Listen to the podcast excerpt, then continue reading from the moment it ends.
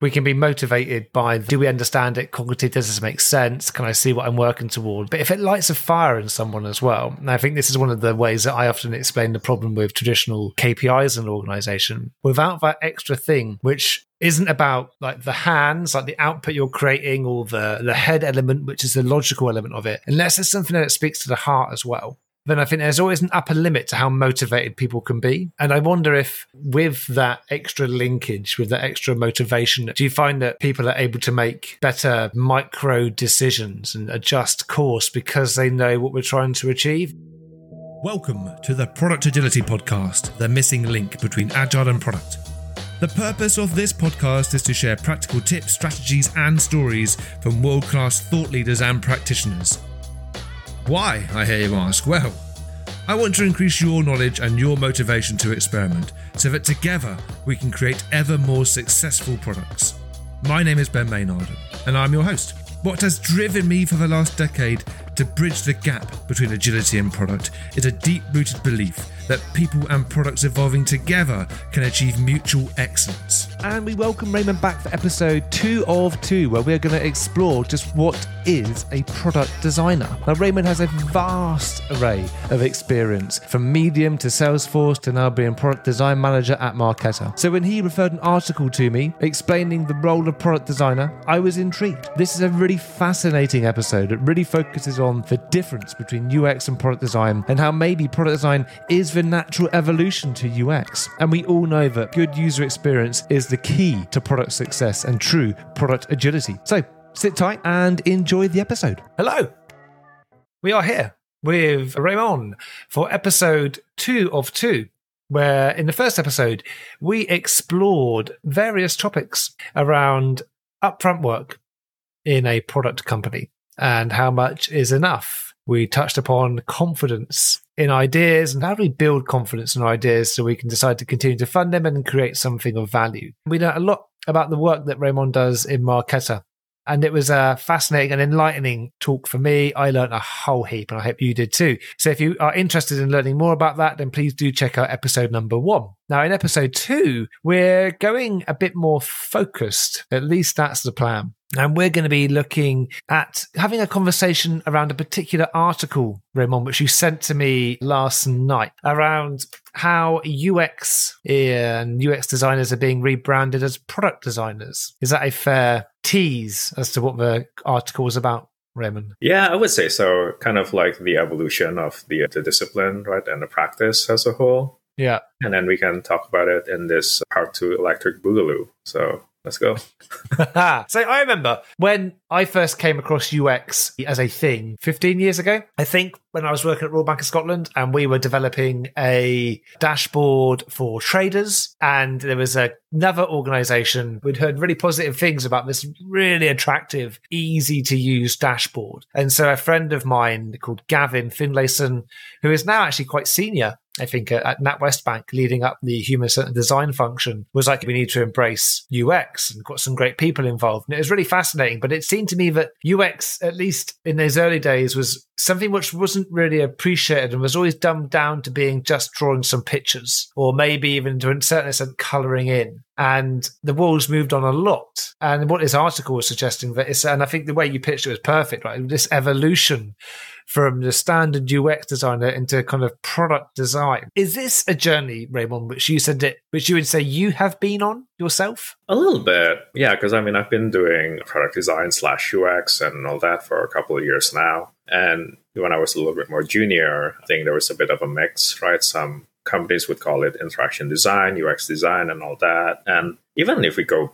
back even further, right, it used to be called human factors or human computer interaction, right? Yeah. So think, exactly. So I think yeah, HC. I remember that. Yeah, exactly. Yeah. Bloody hell, yeah. But yeah, I think the discipline always evolves, right, with time, with new technologies, and I think what the latest evolution represents is the role of design in the success of the organization or the business or the company, right? Because with the label product design, is the implication is that yes, you're designing, you're building things, but you're not building it in isolation, right? You're not just focused on the interaction design. You're not just focused on the users, but you're also considering the company or the organization's needs, what that means for the design of your product and how to balance the business needs, the user needs, and the technology as well. So I think in my mind, that's that's how it goes. It does seem to be an interesting evolution, and just the label. I think when people think of UX, I don't know, is it fair to say people, or when I think of UX, historically, it's quite a narrow skill, and you're doing the user experience, and there are other people who will do other elements of it, but then you can't do that in isolation, can you? I think good UX people have probably always done a lot of the additional things that you mentioned. I think maybe now that it's becoming a much more widely accepted evolution and hopefully is then going to help to elevate those people who are brilliant at UX into something which is more holistic. Then this definitely article does touch on that in order to make that a reality, there, there's a level of collaboration and interaction which has to happen with people who are outside of that traditional narrowly focused UX world, you're going to need to involve other stakeholders in that conversation as a product designer. Absolutely, right. I think the traditional kind of three legged stool, right? Product engineering and design. I think more and more design has to work closely with product and with engineering to build that ultimate solution. But yeah, I think that in many ways it's a positive, right? Because I think if you only focus on the craft or the interaction design or those pieces, in some ways you're putting blinders on, right? You're focused on certain things and this part of the product and this elements, this aspects, but what's the broader implications? Like what it is that you're trying to build, what are the company needs, what is the goal, what is even like the system that you're working inside. For example, like if you're working and I'm making this up, but building solutions for civic tech or government tech, there's a whole lot of other system and bureaucracy and all that you have to take into account, right? You're not just building it in isolation. And same thing in payments, fintech, which is where I'm at right now. You're not building things in isolation, right? You have to deal with uh, card networks, banks, financial institutions. So there's this whole ecosystem that you have to be cognizant of and know about in order to build solutions that make sense that will be successful. Would it be fair to say that, and I'm talking from my own personal experience here, that as a UX designer, you were almost expected to be able to walk into any context, learn about it, and then come up with something which was a lovely kind of no friction, no stress to the user design, which worked. It didn't matter if it was civic tech or legal tech or fintech you're expecting you could go in there and do your job. But with product kind of taking this shift over to this other role, are you then saying that actually, let's say you're working in fintech, that actually then you end up building up so much knowledge and skills within that kind of product designer role in a fintech environment that you'd find it, you maybe wouldn't be able to easily get a job in a different industry are we saying that the context matters more as a product designer rather than just a UX designer? Yes. I think there's some fundamentals that you as a product slash UX designer should know, right? Typography, color theory, all the basic stuff, best practices, if you will. But like you said, having additional context and deeper knowledge in certain verticals, certain umbrellas, if you will, right? Whether you're working in payments or fintech or healthcare or media or whatever it might be helps doesn't mean that you can't then move to a different industry, if you will. But it does take a little bit of time to build up that knowledge, right? I came to Marqeta payments, fintech. I had no experience or like no knowledge or background in fintech. Yeah. But I came in and learned a little bit about it. And also, there's still a little bit of connection because I used to work at Salesforce, which is a big enterprise company and building solutions for businesses, for enterprises, right?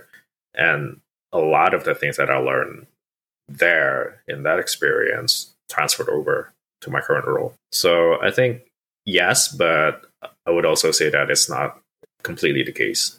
I think okay. it helps. Um, and I think there's a lot of learning that you can do as you're maybe moving industry or whatever. But a lot of the basics and a lot of the uh, foundations you definitely need to have. One of the things that then that article, and I'll put the link to the article in the show notes, also mentioned was that UX roles don't seem to be as prolific or they dwindle when economic times are hard. And what they're proposing is that then there is a, and I'm going to look at it now, that yes, as UX doesn't do well in weak economies, especially with tech layoffs. Do you think that's true? Have you experienced that firsthand that UX doesn't do well when the economy is weaker? I have two minds about it. One, I will say that the evolution to product design from UX has happened before our current macroeconomic situation, condition, whatever you want to call it. But I also don't disagree with the fact that in leaner economic times, then yeah, you're probably going to be asked to do more and you have to maybe be able to wear different hats at different times, right? And expand your skill sets. Just because the companies or the organizations that you work with just don't have as much money to facilitate or enable those more particular or like specified roles, right? Maybe you're in the past, maybe you have like one UX designer and then one visual designer and then one researcher and then one design technologies or whatever it might be. I'm making this up, but maybe now you're down to two. And then maybe you're expected to do a little bit more research, a little bit of this, a little bit of that. So I don't completely disagree with the the idea, but I do think that it's happened even before the current economic condition. So it's it maybe it helps accelerate it a little bit more. But yeah. I can't see how that's the wrong way of phrasing it. I can see how people can be really successful in a UX environment and not understand the business goals and objectives. But I also just think that anybody working in any kind of product or tech firm who is connected to the purpose and understands the bigger goal can't help but make better decisions about their job, whatever their job may be. And there's that awfully contrived and overused quote about the janitor was it in NASA in the Apollo 11 missions? And when someone asked him what he was doing, he didn't say, I'm sweeping the floor. He said, I'm helping to put a man on the moon, which is overused, but that's a nice way of articulating, I think, with the point I'm trying to make here is that connection goes a long way. Yeah, I think that's also what I'm finding more and more as a manager, right? You have to be able to make that connection between company goals, vision, and all that and the work that you're doing and the work that your team is doing.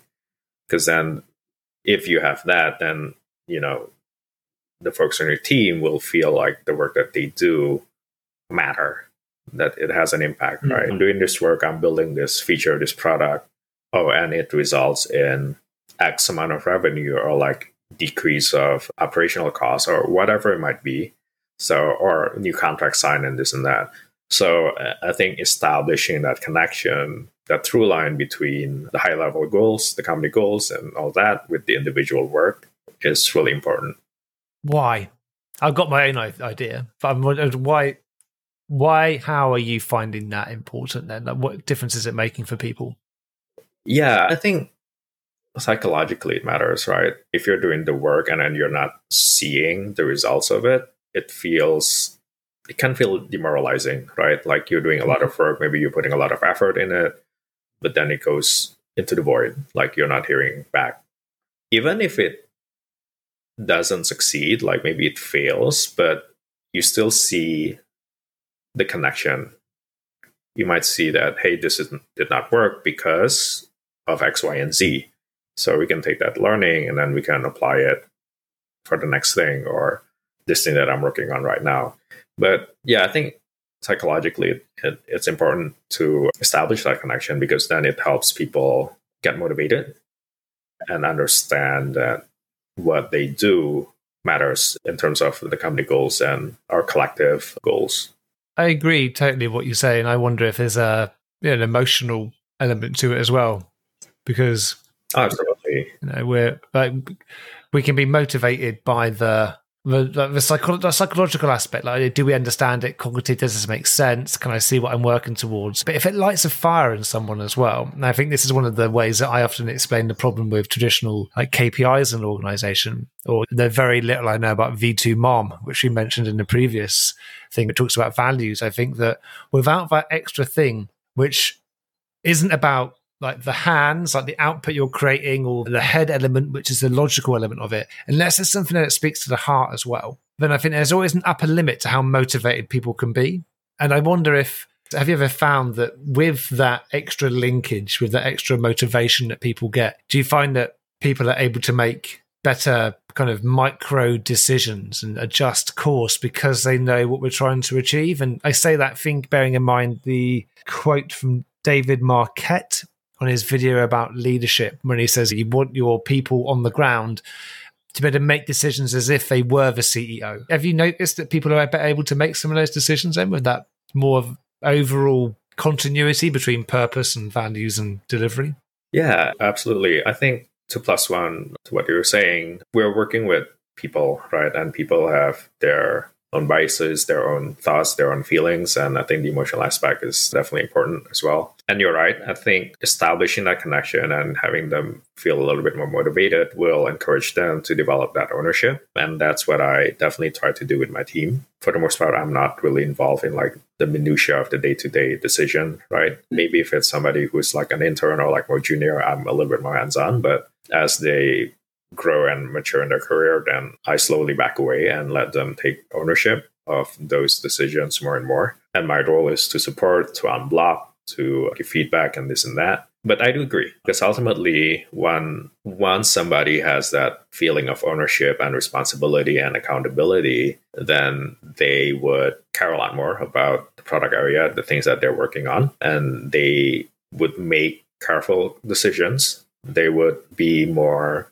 cognizant of the impacts that would have. And ultimately, hopefully, it'll lead to better decisions and more careful decision making. And of course, it's not something that I'm completely hands off about, but a lot of those, like you said, micro decisions have to happen on the individual level, on the IC level. Is it then a fair hypothesis that product designers over UX designers are given a greater opportunity to connect to the values and purpose of an organization because of the increased breadth of focus that the product design role entails. I, I could see that.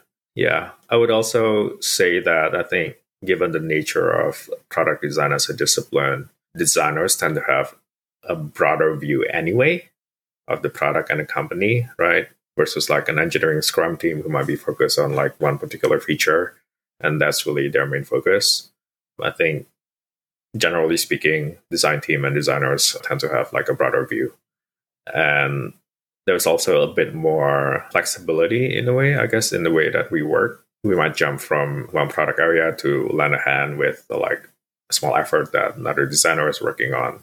So there's that kind of like give and take back and forth. And this also varies company to company, team to team, but at least in my experience so far, I have found that to be the case. And yeah, I don't disagree that I think designers could, given our role and the nature of what we do, could have a better connection and focus to the overall goals just because of our visibility in terms of what the different parts of the business or the company is doing. So, if there was anybody listening who likes the sound of this product design role, but they are in a UX role at the moment or looking for opportunities to grow, what could you recommend their I know their learning journey be from the stereotypical kind of UX designer into something which is more of a product design capability? Talk to your product people. I think that's a great first step. Kind of getting a better understanding of the features, the products, the ecosystem that you're working in, what you guys are trying to build, and start to build that muscle a little bit. Get involved in early discussions about the product and ideas. And I call it like the step zero process, right? What's the problem area? What is it that we're trying to solve? And then what is it trying to do in the context of the company or the organization? And how does it fit the product portfolio or whatever it might be? So I think that's a good step one. If you're not a designer to begin with and you're trying to get into design, trying to build that basic level of skills I think there's multiple ways to do that these days. You can go to school, take courses or boot camps and things like that, but build up that basic skill. I think it's table stakes these days, having that basic level of UX slash general design capabilities, um, and then try to build use cases or projects. A lot of the projects that people do, especially like when you're a student or something like that, tend to be hypothetical and all that, right? Totally understandable. But if there's opportunities for you to build something that's a little bit more real, maybe working with a small company, small business, or something like that, where there's like a more set of expectations and problems, that'd be great because I think that will make you stand out. Because it's easy to work in a hypothetical setting, right? Not encountering a lot of the problems that you encounter every day when you're trying to build products, whether it's technological constraints, time, pricing, maybe the market itself, who you're trying to cater to, a lot of the day to day problem solving situations that you have to deal with when you're building a real mm. thing versus something hypothetical. Have you got any suggestions for good entry level courses into some of those kind of UX and design principles that you mentioned? Because I think that I've never worked in a team with a team who was creating something that was like a SaaS product where actually that team didn't benefit from having some of those skills. Now, a lot of the people learnt them through osmosis, through being around really good people and just being like, wow, okay, that makes perfect sense. Okay, like I understand that principle now. But I wonder if people are listening and they want to know where they can get some of those skills. Is there any particular course, platform you'd recommend? I can send you some links uh, as well after the podcast. But some of the resources and books that came to mind is a book apart. Let me double check the link. But they have a ton of books and resources around designing and coding and writing and there's a lot of really specific topics as well. I'm just looking at the .com website right now. There's a book of UX writing, for example, or user research, or so just like really particular aspects of design as a practice that I think sometimes get a bit overlooked in UX one-on-one oh courses or like boot camps and things like that. So I mm-hmm. think these would be a good maybe supplement to your basic UX course. And what was the name of that website? A book apart. A book apart. Yeah, so it's just one word. Okay, great. I will put that into the show notes. Uh, yeah, and I'll also send you a couple of other links after the podcast. Brilliant. I'm looking at that now. It looks really interesting. Brilliant. Oh, look at that. Well, Raymon, thank you very much for this conversation. I have enjoyed it once again. And I really hope that at some point we get to cross paths again in person. I will absolutely. I will turn to you for some conference recommendations, and I will make sure that we end up at the same one at some point. Absolutely. And definitely uh, seeing more and more conferences opening up these days. Knock on wood, people are getting together yes. again. So, yeah. Yeah, so nice to be back doing things in person. Well, Raymon, thank you for this conversation. We've been exploring designer to product designer and also some of the opportunities that then perhaps arise from being a product designer and having a more holistic and maybe tighter connection to an organizational purpose and what that enables in individuals. But Raymon, from your perspective as a manager, of professionals in this arena, and what that connection to purpose allows them to do and how it allows you to grow your people. So thank you very much for sharing all of that information with us. If people did want to reach out to you and contact you to say hi, what is the best way for them to do that? Probably LinkedIn or Twitter. My username on both is the same. It's R A Y M O N S T. Uh, it's just my first name and initials on my last name. Um, although at this point, we don't know if Twitter is still going to exist by the time the episode is out. Yeah. So there's that. a bit touch and go.